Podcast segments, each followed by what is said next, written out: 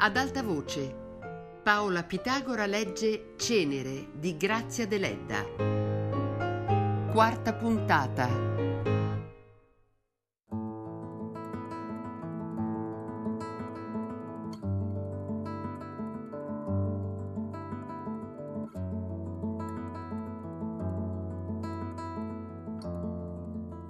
Era un'annata abbondante di olive. Anche i proprietari dei paesi vicini s'affannavano per ottenere l'opera del frantoio, che funzionava giorno e notte. Per ogni macinata di circa due tolitri d'olive si lasciavano due litri d'olio. Accanto alla porta c'era una latta per l'olio da alimentare la lampada di questa e quella Madonna, e le persone devote non mancavano mai di versarvi un po' del prodotto delle olive macinate durante la giornata. Sacchi d'olive nere lucenti, sansa fumante, barili ed altri recipienti sporchi ingombravano sempre l'ambiente nero, caldo e sudicio del molino, e in questo ambiente, intorno alla ruota trainata dal lungo cavallo baio, davanti alla caldaia bollente, accanto al torchio sempre in moto, sempre stillante olio, fra l'odore non sgradevole ma troppo forte della sansa e dei rifiuti dell'olio, si muoveva di continuo una folla di tipi caratteristici. La sera poi si riunivano intorno al fuoco della caldaia le persone più freddolose del vicinato. Per lo più la compagnia veniva composta, oltre che dal mugnaio e dai clienti che aiutavano a spingere la sbarra del torchio, da cinque o sei individui sempre alticci. Uno di questi, Efes Cau, già ricco possidente, ridotto in estrema miseria dal vizio del vino, dormiva quasi ogni notte nel molino, infestando di insetti l'angolo dove si coricava. Una sera, appunto, sorse questione fra il mugnaio ed un ricco contadino che aveva trovato un brutto insetto in un sacco di olive. «Dovresti vergognarti, per Dio!» gridava il contadino. «Perché lasci entrare qui tutti i vagabondi di Nuoro?» «Dopotutto egli era ricco, più ricco di te», gridò il mugnaio difendendo il Cau. «Questo non impedisce che ora egli viva di elemosine e sia pieno di insetti», rispose l'altro con disprezzo. Allora zio Pera, l'ortolano, che stava seduto accanto al fuoco col suo randello fra le ginocchia, recitò una canzonetta. «Onzi persone, ogni persona viva porta pidocchi, e tu che lo stai dicendo ne è uno che ti cammina sul colletto». Il contadino si toccò istintivamente il colletto e tutti risero. Anche il contadino rise, si calmò ed anzi fece portare da casa sua un bottiglione di vino. Anania e Bustianeddu, seduti in un angolo sulle sanse calde, si divertivano nell'udire i discorsi dei grandi. E quando arrivò Efes, come sempre ubriaco, barcollante, vestito d'un vecchio abito da caccia del signor Carboni, Bustianeddu gli andò incontro e gli cantò la canzonetta di zio Pera, «Onzi persone!». Efes lo guardò coi suoi occhi vitrei, rotondi e sporgenti, e mentre sulle sue guance gialle e cascanti passava come un brivido di disgusto, la sua mano palpava il lurido collo della giacca abbottonata. La gente ricominciò a ridere e l'infelice si guardò attorno e barcollò. Poi si mise a piangere, accorgendosi che lo deridevano. «Efes!», gridò zio Pera mostrandogli un bicchiere colmo che al riflesso del fuoco pareva di rubino. L'ubriaco si avanzò sorridendo fra le lagrime con un sorriso ebete. «No!», disse Francesco Carchide, il giovane calzolaio, nonché ricamatore di cinture, bel giovane galante, dal viso roseo. «Se tu non balli, non bevi!». E preso il bicchiere dalle mani del vecchio, lo sollevò in alto, mentre Efes guardava e tendeva le braccia animato dal brutale desiderio del vino. «Dammi, dammi! No! Se non balli, no!». Egli fece un giro intorno a sé, reggendosi in equilibrio. «Bisogna anche cantare, Efes!». Ed egli aprì la bocca puzzolente ed emise una nota rauca. «Quando Amelia si pura e si candida...».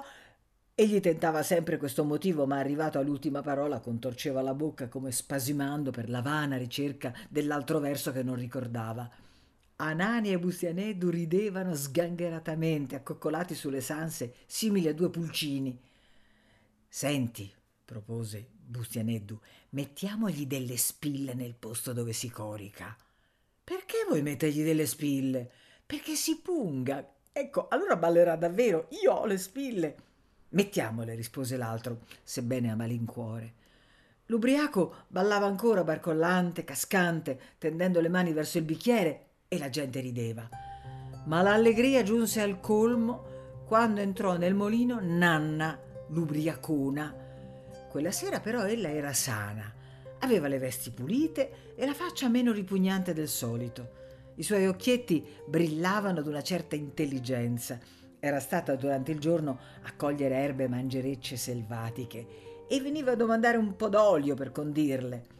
Vedendo Efesi in quello stato fatto ludibrio della gente, ella ebbe un lampo negli occhi, si avanzò, prese l'infelice per un braccio e, nonostante le comiche proteste del ricco contadino, lo costrinse a sedersi su un sacco di olive.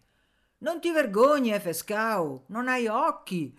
Non vedi che tutti questi mendicanti, tutte queste immondezie ridono di te? E perché hanno raddoppiato le risa vedendomi? Eppure oggi io ho lavorato, come vero Dio ho lavorato! Ah, Efes, Efes, ricordati com'era ricca la tua casa! Io venivo per portare l'acqua dalla fontana e mi ricordo che tua madre aveva bottoni d'oro della camicia grossi come il mio pugno. La tua casa sembrava una chiesa, tanto era ricca e lucente. Se tu ti fossi guardato dal vizio, ora tutti avrebbero cercato di raccoglierti come si raccoglie un confetto. Invece tu ora sei schernito dai più miserabili pezzenti e tutti ridono di te come dell'orso che balla per le strade. Ecco che ridono ancora, eppure essi sono più ubriachi di noi, come vero Dio. Su via, mugnaio, dammi un po' d'olio. Tua moglie è una santa, ma tu sei un diavolo. Quando lo trovi il tesoro?» «Veramente gli lavora un po' più di te. Perché te la prendi con lui?» chiese zio Pera, accennando al mugnaio. «Vecchio peccatore!» rispose la donna. «Voi state zitto quando ci sono io!» «Boh!» disse il vecchio con disprezzo. «Tu fai la predica oggi perché non hai vino in corpo. Io so tenere in corpo il vino ed altre cose ancora. Dammi l'olio, Anania Tonsu!» «Oggi nella valle ho visto una cosa. Sembrava una moneta d'oro.» «Tu non l'hai raccolta?» gridò il mugnaio, rizzandosi sulla sua pala nera. «Eccola!» rispose Nanna, frugandosi in tasca e avvicinandosi al mugnaio, che si pulì le mani passandosele sulle ginocchia e poi esaminò la moneta di rame, fatta nera verde dal tempo. Bustianeddu ed Anania corsero anch'essi a vedere. Intanto Efes, seduto sul sacco, piangeva ricordando la madre e la ricca casa paterna. Invano il Carchide cercava di consolarlo offrendogli il bicchiere. No, neppure il vino poteva lenire il dolore di quei ricordi. Tuttavia egli prese il bicchiere e bevette piangendo. Bustianeddu ed Anania, ritti dietro i due disgraziati ubriaconi, ridevano a più non posso. «Per Dio come sei brutto!» disse Maestro Pane, sempre parlando fra sé.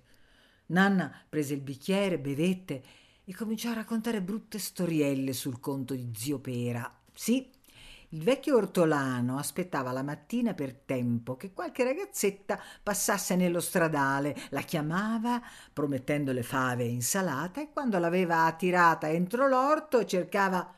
«Oh, tre schifosa!» gridò zio Pera minacciandola col randello. «Ebbene, cosa dico io? È che voi cercavate di insegnarle l'Ave Maria!» Tutti ridevano, ed anche Anania rideva, sebbene non capisse perché zio Pera volesse insegnare per forza l'Ave Maria alle ragazzette che andavano alla fontana. Intanto Bustianeddu aveva seminato le spille sul posto dove Efes soleva coricarsi. Anania se ne accorse e non si oppose, ma appena fu a casa, coricato nel gran letto di zia Tatana, provò un impeto di rimorso. Non poteva dormire, si voltava e rivoltava, sembrandogli d'essere anche lui tormentato da migliaia di spille. «Che hai, bambino?» chiese zia Tatana con l'usata dolcezza. «Ti fa male il ventre?» «No, no, ma che hai dunque?» Egli non rispose subito, ma dopo qualche momento rivelò il segreto. «Abbiamo sparso tante spille sul posto dove dorme Efes Cau.» «Oh, cattivi ragazzi! Perché avete fatto ciò?» «Perché egli si ubriaca.» «Ah, santa Caterina mia!» sospirò la donna. «Come sono cattivi i ragazzi d'oggi! E se qualcuno mettesse delle spille dove dormite voi, vi piacerebbe, no, vero? Eppure voi siete più cattivi di Efes. Tutti nel mondo siamo cattivi, agnellino mio. Ma bisogna che ci compatiamo a vicenda, altrimenti guai, ci divoreremmo come i pesci del mare. Re Salomone disse che spetta soltanto a Dio giudicare. Hai capito? E Anania pensò a sua madre, a sua madre, che era stata così cattiva da abbandonarlo.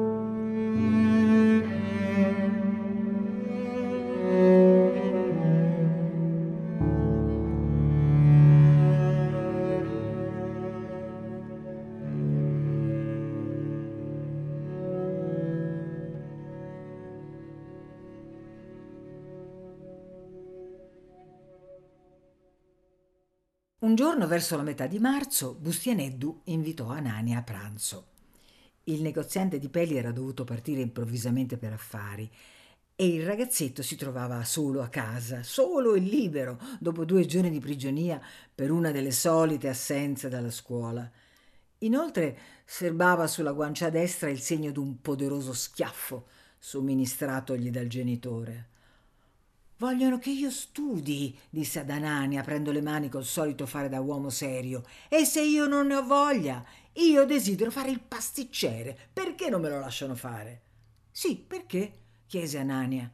«Perché vergogna!» esclamò l'altro, allungando la parola con accento ironico. «È vergogna lavorare, a prendere un mestiere, quando si può studiare. Così dicono i miei parenti. Ma ora voglio far loro una burletta. Aspetta, aspetta. Che cosa vuoi fare?» «Te lo dirò poi, ora mangiamo». Egli aveva preparato i maccheroni, così egli chiamava certi gnocchi grossi e duri come mandorle, conditi con salsa di pomodoro secchi. I due amici mangiarono in compagnia d'un gattino grigio che con lo zampino bruciacchiato prendeva familiarmente i gnocchi dal piatto comune e se li portava furbescamente in un angolo della cucina. «Com'è curioso», diceva Anania seguendolo con gli occhi. «A noi ce l'hanno rubato il gatto». «Anche a noi ce l'hanno rubati tanti, scompaiono e non si sa dove vadano a finire. Scompaiono tutti i gatti del vicinato. Chi li ruba cosa ne fa?» «Ebbene, li fa arrostire, la carne è buona, sai, sembra carne di lepre. In continente la vendono per lepre, così dice mio padre». «Tuo padre è stato in continente?» «Sì, e anch'io ci andrò, e presto». «Tu?» disse Anania ridendo con un po' d'invidia. Bustianeddu allora credé giunto il momento di svelare all'amico i suoi pericolosi progetti. «Io non posso più vivere qui», cominciò a lamentarsi. «No, io voglio andar via. Cercherò mia madre e farò il pasticcere. Se vuoi venire, vieni anche tu». Anania arrossì d'emozione e sentì il suo cuore battere forte forte. «Ecco, noi prendiamo le cento lire che mio padre tiene nascoste nel canterano, io lo so. Se vuoi le prendiamo subito, poi le nascondiamo, perché se partiamo subito mio padre si accorge che le ho prese io. Aspettiamo finché passa il freddo, poi partiamo. Vieni».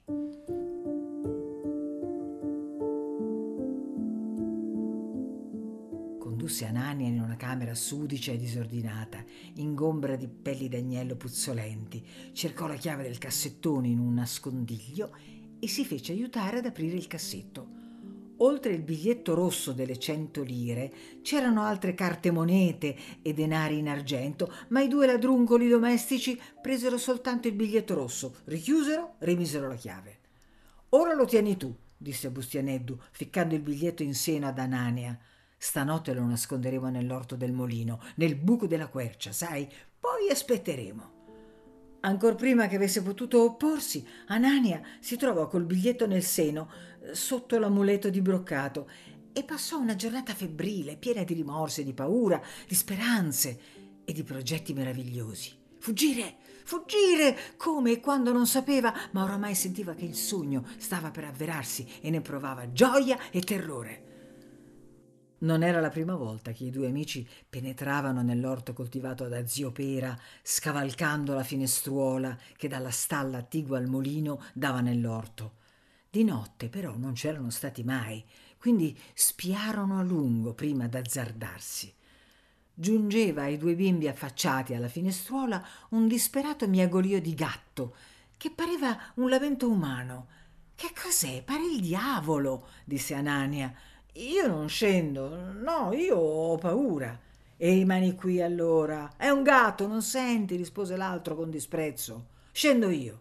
Nascondo il denaro entro la quercia, dove zio Pera non guarda mai, poi torno. Tu resta qui a guardare, eh? Se c'è pericolo, fischia!» In che consistesse poi questo pericolo? I due amici non sapevano, ma entrambi provavano un acuto piacere a rendere fantastica l'avventura, alla quale il chiarore della luna e quel lamento straziante di gatto davano un sapore ancor più piccante. Bustianeddu saltò nell'orto ed Anania rimase alla finestra, un po' avvilito dalla paura che lo rendeva tremante, ma tutto occhi e tutto orecchi.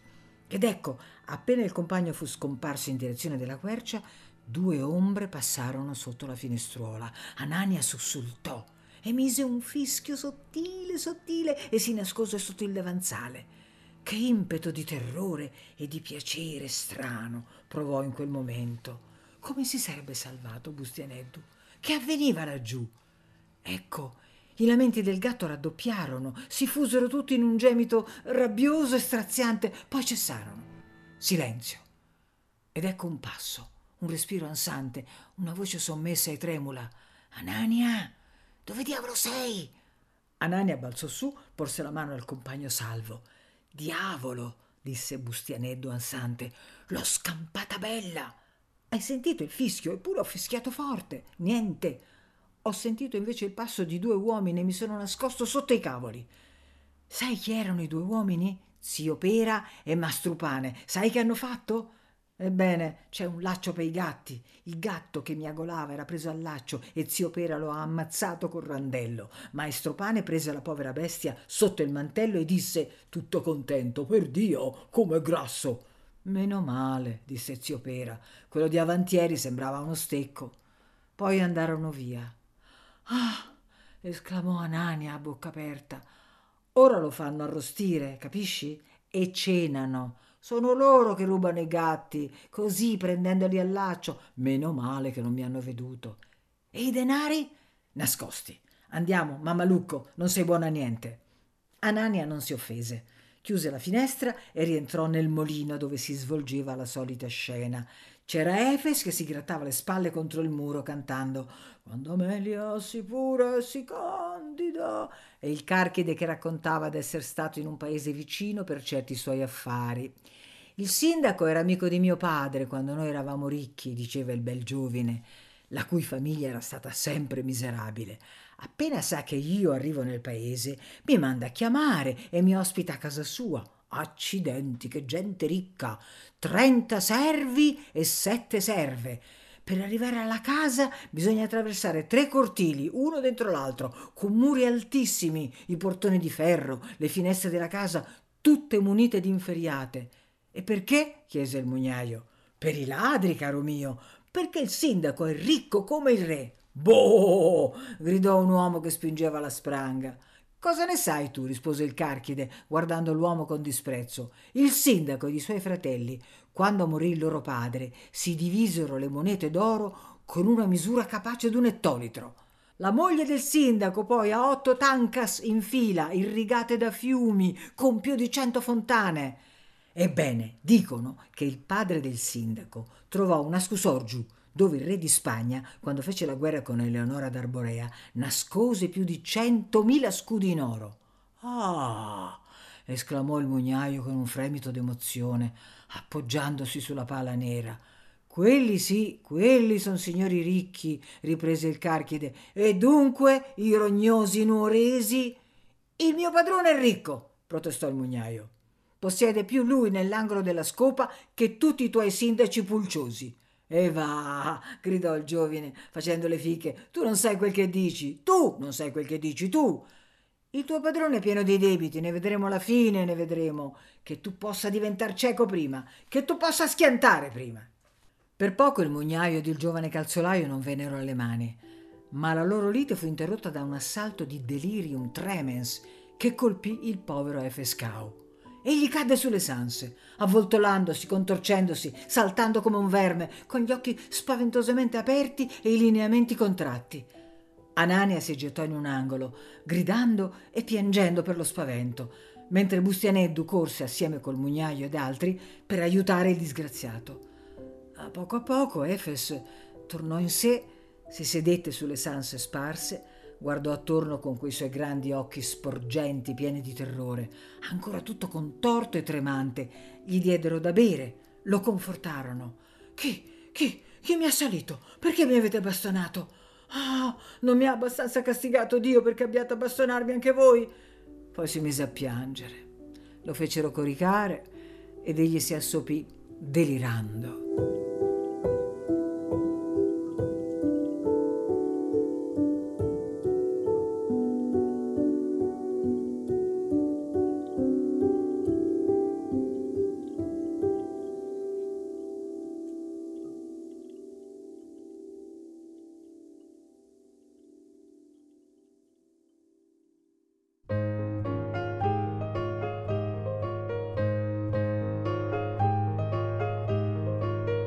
Paola Pitagora ha letto Cenere di Grazia Deledda, a cura di Fabiana Carobolante, con Jacopo De Bertoldi, Luigi Iavarone e Chiara Valerio. Tutte le puntate su Rai Play Radio. Ad alta voce è un programma Rai Radio tre.